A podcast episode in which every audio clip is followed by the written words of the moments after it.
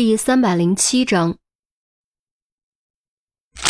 随着一声极为清脆的骨骼折断的声音，壮汉卡在窗户底下，脖子被拉长了一大截，双眼瞪圆，眼珠子几乎要蹦出来，整张脸都憋成了紫黑色，嘴里发出几声含糊不清的泡沫音，然后脖子一歪，彻底没了声息，死了。险些将严峰置于死地。险些让三人无路可逃的可怕敌人，终于在三人的齐心协力之下一命呜呼了。于冰和金兰英目睹了全过程，可看着巨汉死不瞑目的尸体，还是感觉有些不敢置信，竟然真的成功了！别愣着，快下来！窗外传来严峰的呼唤，于冰急忙趴到窗口，透过破碎的窗户往下张望。只见严峰已经落地，正在朝上招手。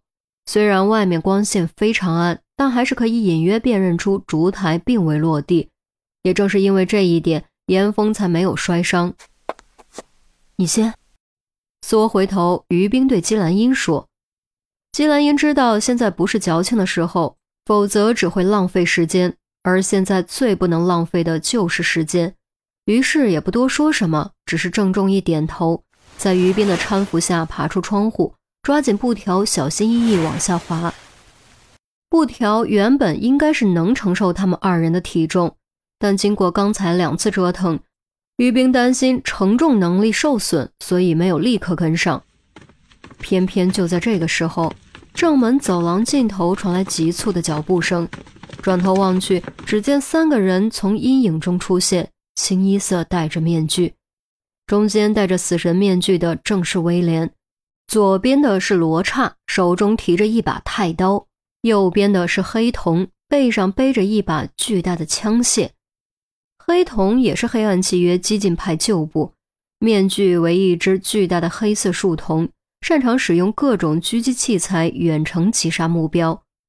透过面具，于冰和威廉的目光在光与暗的交界处交汇。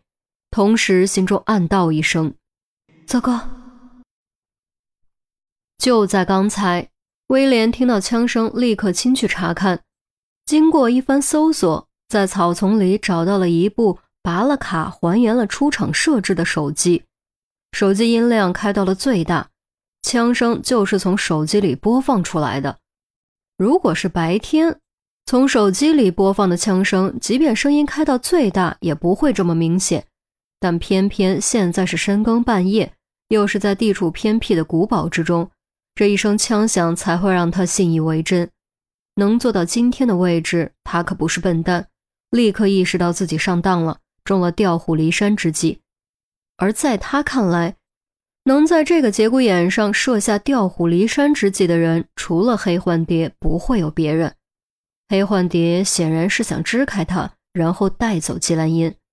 于是他立刻往回赶，并且带上了罗刹和黑瞳。现在他的身份已经暴露给了黑幻蝶，哪怕不得不放弃这次计划，他也不能让黑幻蝶就这样离开。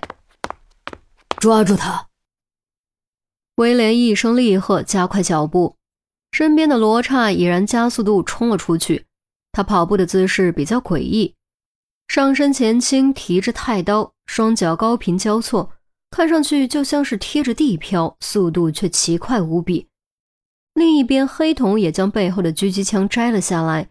没人规定狙击枪必须远程射击，对他来说，近距离使用命中率一样是百分之百。于冰虽然心慌，却没有乱了阵脚，也没有第一时间钻出窗户，而是直奔大门冲去。看到于冰非但没有及时逃跑，反而向自己冲了过来。罗刹眼中也闪过一抹惊讶之色，他不明白于冰哪来的自信。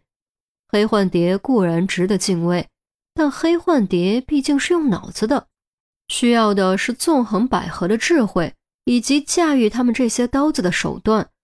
真要单挑，不可能是他的对手。那么，于冰冲上去真的是想要硬拼吗？当然不是，他还没有这么不自量力。他要做的事情只有一件，那就是关门。对视的瞬间，他已经估算了双方到门的距离以及最快通过的时间。结论得出，只要不出差错，他可以先一步到达门口。于是他毫不犹豫付诸了行动。奔跑途中，矮身抄起地上的突击步枪，端起枪口对准门廊扣下扳机。这把突击步枪里是没有子弹的，但这已经不重要了，因为没有人会在被枪口对准的时候不本能躲闪。事实证明，于兵猜对了。罗刹立刻急刹躲闪，威廉和黑瞳也本能向两侧扑倒。然而，并没有任何子弹从枪口吐出。于兵跑过最后两米，砰的一声将门关上反锁。直到这一刻，威廉才猛然想起，看门狗的突击步枪里没有子弹，自己被耍了。然而现在明白，为时已晚，门已经关上。枪里没子弹，给我把门劈开！门后传来威廉恼羞成怒的吼声。于兵一声冷笑，甩开突击步枪，头也不回，转身跑回窗前，爬上去钻出窗户，利用曾经训练过的姿势，手脚卷住布条，快速往下滑。其实整个过程非常快，总共也就几秒钟的时间，但就是这几秒的时间。已经让金兰英顺利落地，没事吧？严峰放开金兰英，赶紧接住于冰。没事，快跑！于冰说完就要往远处跑，却被严峰一把拽住，贴墙跑。严峰压低声音，不由分说拉着二人贴墙朝北跑去。于兵立刻明白了严峰的意思，西南方向虽然靠近公路，不远处还有一片小镇。但中间这段距离林木太过稀疏，主要以草坪为主，几乎没有遮蔽物，非常不利于藏身。一旦来不及跑过去，被敌人发现，不但会直接暴露在枪口之下，而且会暴露行踪。届时敌众我寡，想坚持到支援到来是非常困难的。而向北则不同，首先北边林子比较深，比较密，通向的是一片自然保护区。有足够的遮蔽物。其次，现在是晚上，光线暗，不利于搜索。最后，也是最重要的一点，那就是城堡的形状。城堡的形状不是规则的，而是有凹有凸。贴着墙根跑，就能有效利用这种凹凸躲避对方的视线。除此以外，这还是一种蒙骗手段。毕竟，常人的第一反应都是往远处跑，往有人烟的地方跑。有公路的地方跑，这样才好求救。追击的人第一反应也是一样的。如此一来，正应了那句古话：最危险的地方，反倒成了最安全的地方。